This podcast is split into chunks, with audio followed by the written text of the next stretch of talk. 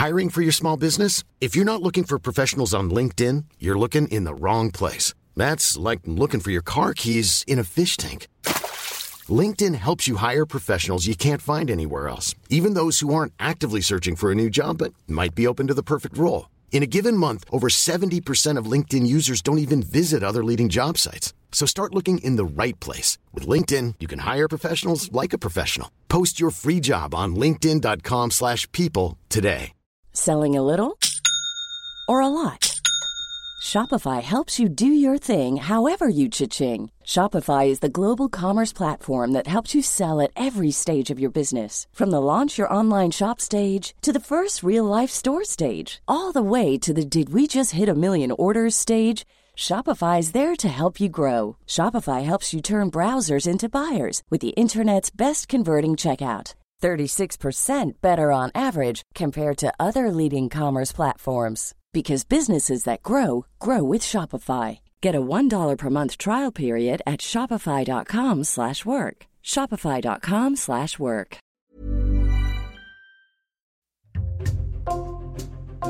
Bonjour, c'est Jules Lavie pour Code Source, le podcast d'actualité du Parisien.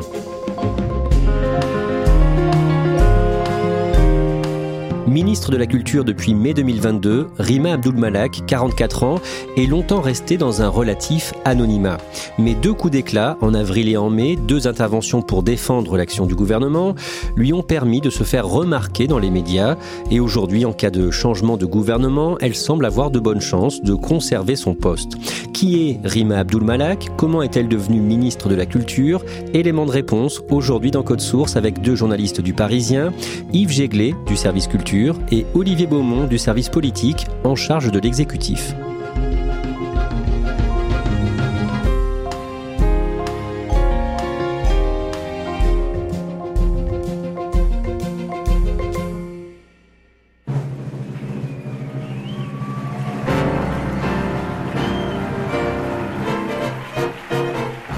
Yves Jéglé, le lundi 24 avril au Théâtre de Paris, c'est la 34e nuit des Molières qui récompense chaque année les meilleurs artistes et productions de théâtre. Cérémonie diffusée en direct sur France 3 et à un moment, deux artistes, membres du syndicat CGT, montent sur scène pour une prise de parole au sujet notamment de la réforme des retraites. Bonsoir à tous. Et à toutes. Les acteurs ne sont pas des chiens. C'est une tradition lors de la cérémonie des Molières que des intermittents euh, syndicalistes viennent exprimer leur, euh, leur grief contre le gouvernement. Puis là, c'est en pleine réforme des retraites. Donc, euh, ces deux femmes attaquent la réforme et ensuite s'en prennent directement à, la ministre qui est dans la salle. Déjà en se moquant un peu d'elle, est-ce que vous êtes encore là? Vous n'êtes pas partie, Rima Abdul Malak, comme si c'était voilà qu'elle était venue se montrer et puis qu'elle n'avait pas attendu la fin. Madame la ministre de la Culture. Je ne sais pas si vous êtes encore là. Ah oui, elle est là. Et puis l'apostrophe directement lui disant Mais est-ce que vous allez vous réveiller pour la réforme des retraites et le statut des comédiens? Pendant que vos collègues du gouvernement se répandent de mensonges, vous ne dites rien. Depuis le 13 janvier, vous ne répondez pas aux questions posées par nos syndicats sur les conséquences de cette réforme envers les intermittentes et intermittents du spectacle. Les autrices, les auteurs, les enseignants et enseignantes euh, artistiques. Alors on va raconter plus tard dans ce podcast la réaction de la ministre Rima Abdul-Malak, mais d'abord on va revenir sur son parcours. Yves Jéglé, Rima Abdul-Malak est franco-libanaise. Elle est née le 11 février 1979 à Beyrouth. Qu'est-ce que l'on sait de son enfance, de sa famille? Donc elle vient d'une famille euh, chrétienne maronite qui n'est pas très religieuse, en tout cas elle a dit qu'elle ne l'était pas vraiment. Donc elle va grandir euh, dans une famille euh, intellectuelle, bourgeoise. Ses deux parents sont venus en France dans les années 70 pour faire leur thèse. Ils y ont d'ailleurs obtenu la double nationalité. Ils sont tous les deux chercheurs universitaires en sciences exactes. Sa mère est géologue et son père est, biologiste. Elle parle l'arabe à la maison et à l'école, mais ses parents vont la mettre dans une école euh, francophone et elle va beaucoup lire. La lecture aura été un énorme soutien. Elle va découvrir notamment la, poésie. Et donc elle va passer voilà, son enfance à lire en bibliothèque, en librairie. Donc elle a des souvenirs très heureux de son enfance, mais Très vite, la guerre euh, arrive et fait rage à, Beyrouth. Un bombardement euh, éventre l'immeuble et l'appartement de ses parents. Et là, ils vont partir très vite, dans des conditions quand même euh, dures, puisque l'aéroport de Beyrouth est détruit. Donc ils vont prendre un bateau avec cinq valises en tout, alors qu'ils sont quand même cinq. elle, a, elle, un frère et une sœur, elle est l'aînée.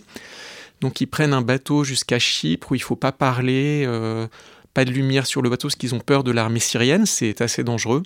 Et à Chypre, ils sont sauvés. Et là, ils changent de moyen de transport. Et donc, elle arrive à, Lyon avec son frère, sa sœur et ses parents dans des conditions euh, difficiles puisqu'ils sont partis en laissant tout sauf des valises. Donc, ils se font prêter par des, amis, des connaissances, quelques meubles et, et il faut se recréer une vie. Quand elle est au collège, elle est confrontée au racisme. Oui, puisqu'elle est quand même euh, différente. Elle parle français avec un accent.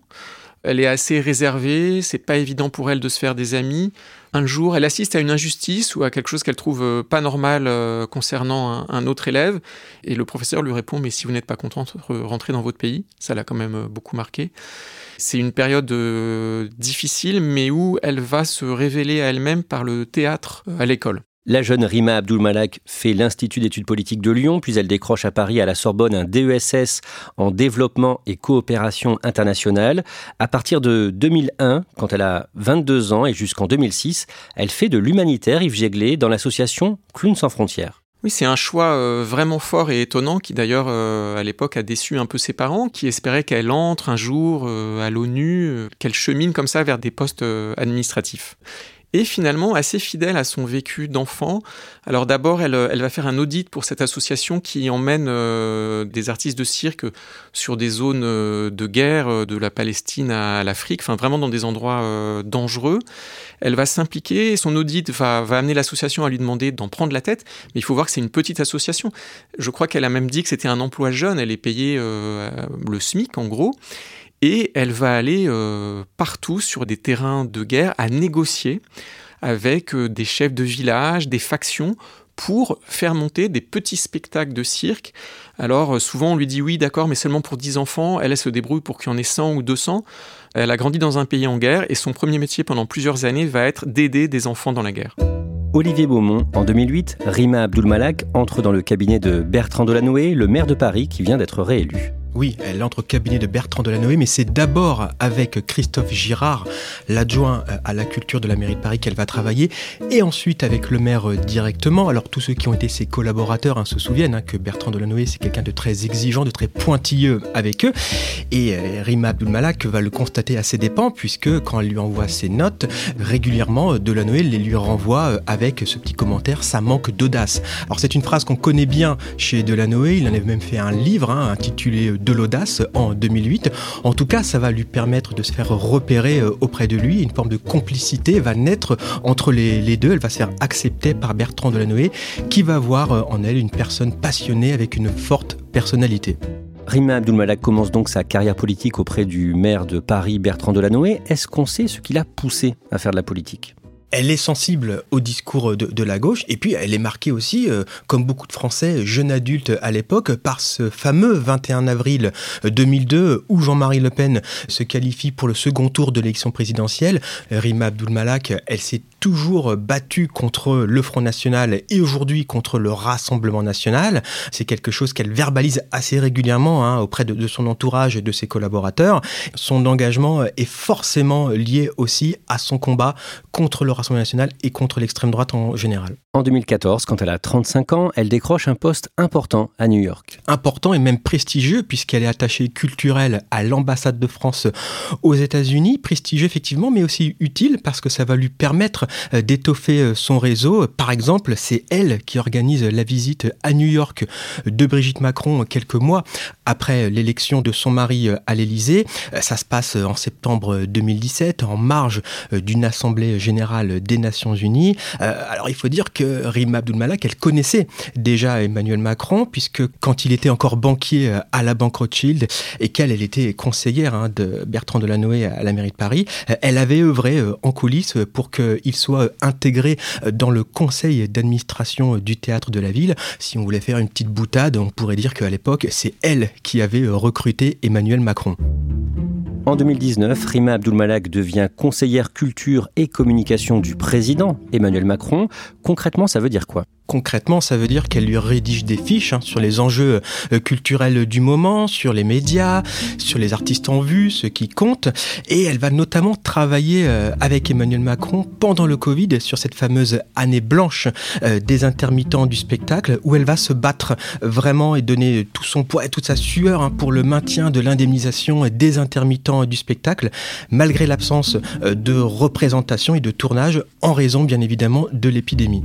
Erima Abdulmalak se montre particulièrement attentionnée avec le président. Oui, elle a ses petites habitudes, et notamment quand Emmanuel Macron euh, fait des longs déplacements, donc des longs voyages, des heures de vol, elle lui prépare des livres à lire pendant ses, déplacements, et puis elle lui envoie aussi de temps à autre des poèmes qu'elle lui fait parvenir par mail. Alors évidemment, euh, ça c'est très vite en interne, au sein du palais, ça fait jaser certains, euh, qui considèrent que c'est une façon pour elle d'exister auprès de lui, de se mettre en avant, ce qu'elle ne dément pas d'ailleurs, mais elle précise que ces poèmes, elle les envoie aussi euh, à des collègues et à des chefs directs début juillet 2020, quand Jean Castex remplace Édouard Philippe au poste de Premier ministre et qu'un nouveau gouvernement est formé, certains parlent de Rima Abdulmalak pour le poste de ministre de la Culture. Oui, mais c'est finalement Roselyne Bachelot hein, qui va être nommée euh, ancienne ministre de la Santé de, Nicolas Sarkozy. Elle a de l'expérience, et un visage connu des Français, euh, qui n'a pas peur d'aller dans les médias. Et on se souvient que l'enjeu à l'époque, c'est de succéder à Franck Riester, euh, qui était une personnalité beaucoup plus lisse, dans un ministère qui a besoin de rayonnement et de lumière. Rima Abdul-Malak, le grand public ne la connaît pas, c'est une conseillère de l'ombre de l'Élysée, et donc une personnalité plus flamboyante et plus connue comme Rosine Bachelot va être finalement choisie par le chef de l'État. Alors elle, évidemment, ça une petite déception à ce moment-là, mais elle ne l'avouera pas publiquement en disant officiellement qu'elle n'était candidate à rien. Peu de temps après cette nomination, la conseillère culture du président, Rima Abdulmalak, appelle Roselyne Bachelot, la ministre, pour lui dire qu'elle est à sa disposition pour toute question si elle a besoin d'un service. Roselyne Bachelot lui répond en substance qu'elle va se débrouiller toute seule et qu'elle n'a pas besoin d'elle. Olivier Beaumont, dans les mois qui suivent, Rima Abdulmalak est parfois surnommée la ministre de la culture bis. Ah bah oui, et puis ça va même faire l'objet d'un long reportage avec une une hein, de nos confrères de l'hebdomadaire L'Obs en janvier 2021 qui titre tout simplement Rima Abdulmalak, l'autre ministre de la Culture, euh, à un moment où elle, elle n'est que, entre guillemets, conseillère du président de la République. On sait qu'elle est appréciée hein, d'Emmanuel Macron, qu'elle a son oreille, qu'il l'écoute, et puis elle a aussi pour elle de faire l'unanimité euh, dans les milieux culturels, ce qui n'est pas toujours le cas euh, du président de la République. Et donc effectivement, pour toutes ces raisons, elle est euh, qualifiée parfois comme la ministre de la culture de l'ombre. Emmanuel Macron réélu 58%. En 2022, Emmanuel Macron est réélu le dimanche 24 avril. Le 16 mai, Elisabeth Borne remplace Jean Castex au poste de Premier ministre. Et le vendredi 20 mai, tard le soir, la chef du gouvernement appelle sur son portable Rima Abdul Malak le nom d'Elisabeth Borne s'affiche sur son euh, téléphone. C'est une soirée où bien sûr elle avait du mal à s'endormir parce qu'il y avait une attente, hein. la, rumeur courait. Euh, elle était, euh, comme la fois précédente, dans la shortlist. Dans ce moment politique-là, Emmanuel Macron a besoin de faire venir des personnalités de la vie civile dans son gouvernement. Hein. Et puis aussi, elle est issue de la diversité, donc ça aide forcément dans ce casting. Et donc, à 43 ans, Rima Abdulmalak devient euh, la nouvelle ministre de la Culture. Alors, pour la forme, ce soir-là, au téléphone, auprès de la nouvelle première ministre, elle va dire qu'elle a besoin de quelques heures pour réfléchir, mais bien évidemment, dans sa tête, elle n'a pas hésité une seconde.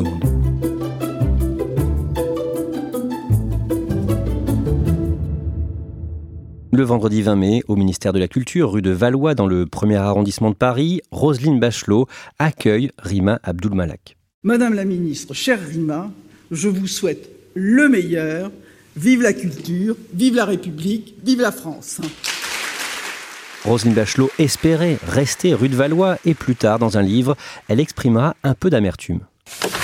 Par principe, la nomination d'un conseiller de l'ombre ne fait pas partie de mon référentiel. Cette pratique instille dans l'opinion publique le sentiment d'un entre-soi technocratique des élites parisiennes et crée un sentiment d'injustice chez les élus qui constatent qu'il vaut mieux être au chaud derrière des portes capitonnées que de se battre face à la meute pour défendre le président de la République et son programme.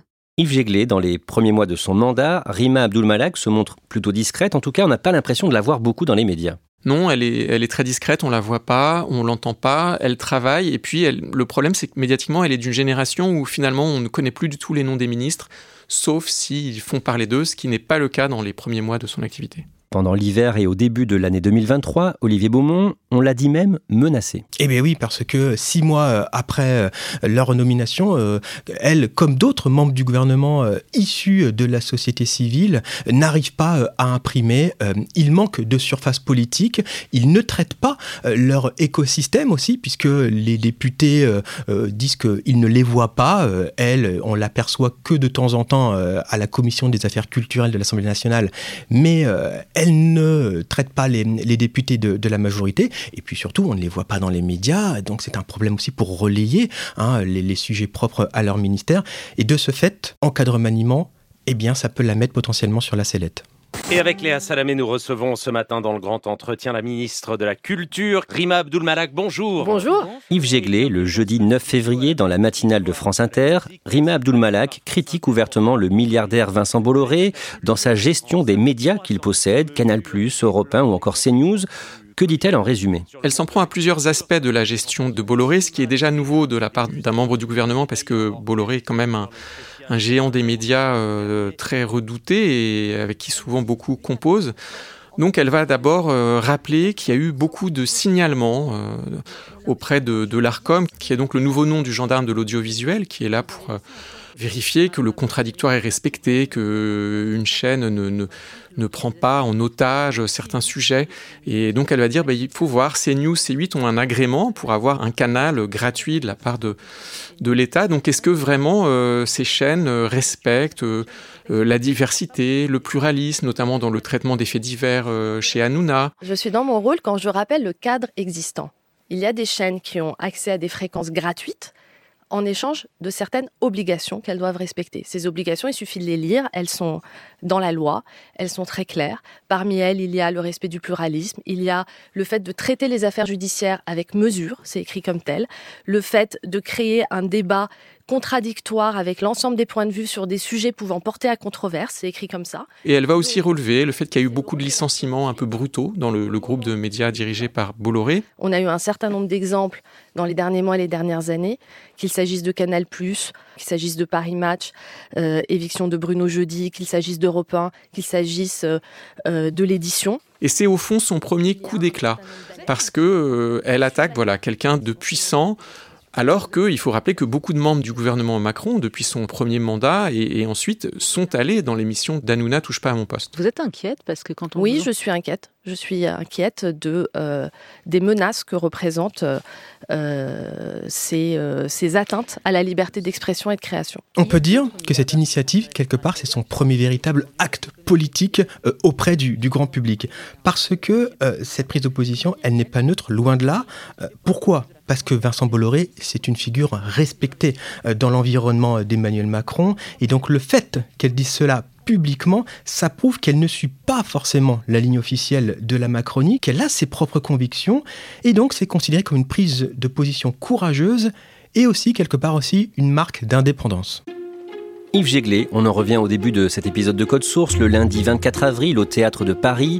C'est la 34e nuit des Molières et deux comédiennes, membres de la CGT, interpellent donc le gouvernement en général et Rima Abdulmalak en particulier. Comment est-ce qu'elle réagit?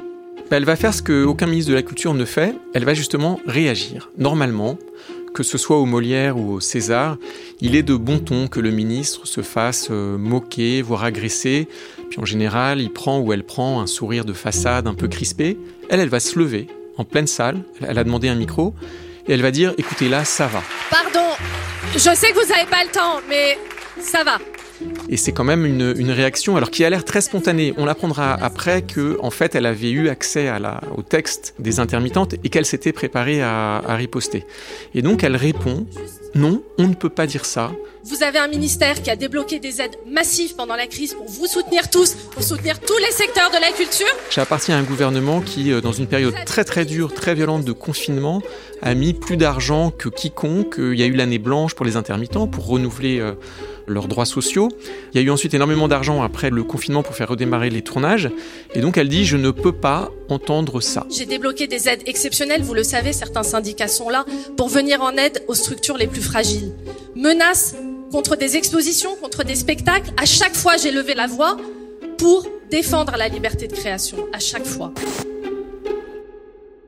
Cette intervention est très remarquée. Oui, c'est la première fois qu'il va y avoir des articles sur Rima Abdul Malak, des portraits, à part au moment de sa nomination, mais comme pour tout ministre, tout d'un coup, on va se dire, euh, cette ministre, euh, qui passait pour une, technicienne connaissant bien ses dossiers, mais trop discrète, elle entre dans l'arène médiatique et elle rend coup pour coup. Le samedi 27 mai, le Festival de Cannes s'achève.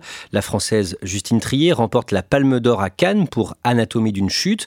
Et dans son discours, elle fustige un gouvernement, je cite, néolibéral en train de casser l'exception culturelle. Fin de citation. Yves Jéglé, la ministre Rima Abdul-Malak, réagit sur réseaux. Oui, alors elle est devant sa télé et elle envoie un tweet en disant mais je suis estomaqué. Alors déjà elle emploie un mot qui là pour le coup est vraiment n'est pas réfléchi, c'est un mot rarement employé euh, par un ministre estomaqué. Elle dit comment alors que le cinéma français est le plus soutenu au monde, comment on peut nous dire qu'on ne fait rien pour ce cinéma et qu'on va le casser? Je pense qu'elle est très déçue parce que c'est la deuxième Palme d'Or française en trois ans en plus pour deux femmes après Julia Ducournau pour Titane. La ministre s'attend à vivre un grand moment et en fait, elle est attaquée euh, directement et donc effectivement, elle réagit. Yves Jéglé, suite à cette nouvelle prise de position, vous écrivez un papier dans le Parisien pour raconter comment Rima Abdul Malak a réussi à se faire un nom et vous citez plusieurs personnalités qui ont accepté de vous parler d'elle. Oui, alors déjà, je me souviens que moi qui ai beaucoup écrit sur le cirque, euh, Alain Pachery, qui est le directeur d'un grand cirque à Paris, on n'imaginerait pas, mais je me souvenais qu'il connaissait très bien Rima Abdul Malak. Et il me dit, mais oui, moi je suis pas du tout étonné euh, qu'elle réponde, je l'ai connue comme ça, allant sur le terrain à l'époque de Clown sans frontières, c'est son vrai tempérament, c'est pas une position euh, de com'. Euh, il y a aussi Gaspard Ganzer, qui a été un moment euh, voilà, une figure montante sous Hollande, qui a travaillé avec elle à la mairie de Paris et qui dit bah, il était temps. Nous, on savait qu'elle avait cette capacité à voilà, à entrer dans le jeu politique, mais c'est vrai qu'il fallait qu'elle trouve l'occasion de se manifester. Puis il y a aussi Jack Lang, qu'il a bien connu parce qu'il a failli monter euh, avec elle quand elle travaillait à New York un, institut du monde arabe aux États-Unis. Finalement, ça s'était pas fait. Et Jack Lang, avec son, son bagou, dit bah, aujourd'hui, on connaît vraiment plus du tout les noms des ministres. À mon époque, on, on nous connaissait. Et si vous faites pas un coup médiatique, vous pouvez pas exister. Alors, il était temps, mais c'est bien, elle a parlé avec son cœur. Olivier Beaumont, au moment où l'on enregistre ce podcast le mercredi 5 juillet, un remaniement semble toujours probable. Dans cette hypothèse, Rima Abdul-Malak, elle devrait rester? Eh bien finalement, peut-être bien que oui, parce que cette mise en lumière sur le tard, si j'ai envie de dire, lui a permis de gagner un certain nombre de galons, euh, d'abord euh, dans le paysage politique, aussi dans le paysage médiatique, puisqu'on l'a beaucoup vu et entendu, et aussi de se faire respecter dans son propre environnement, dans son écosystème euh, à elle, auprès des acteurs du monde culturel.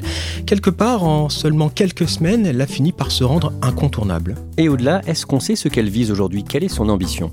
On ne sait pas trop, en tout cas, pour ceux qui la connaissent et qui parlent d'elle, disent que c'est quelqu'un d'assez ambitieux, effectivement, et donc euh, quelqu'un qui, d'une manière ou d'une autre, voudra peser pour la suite. On sait qu'Emmanuel Macron ne sera pas candidat euh, en 2027. Euh, évidemment, hein, je ne pense pas qu'on puisse lui prêter des ambitions présidentielles. En tout cas, je pense qu'elle voudra compter dans la campagne. Elle aura aussi, Rima Abdul-Malak, à cœur de vouloir combattre le, Rassemblement national et donc de pouvoir peser avec euh, le candidat euh, de la majorité sortante.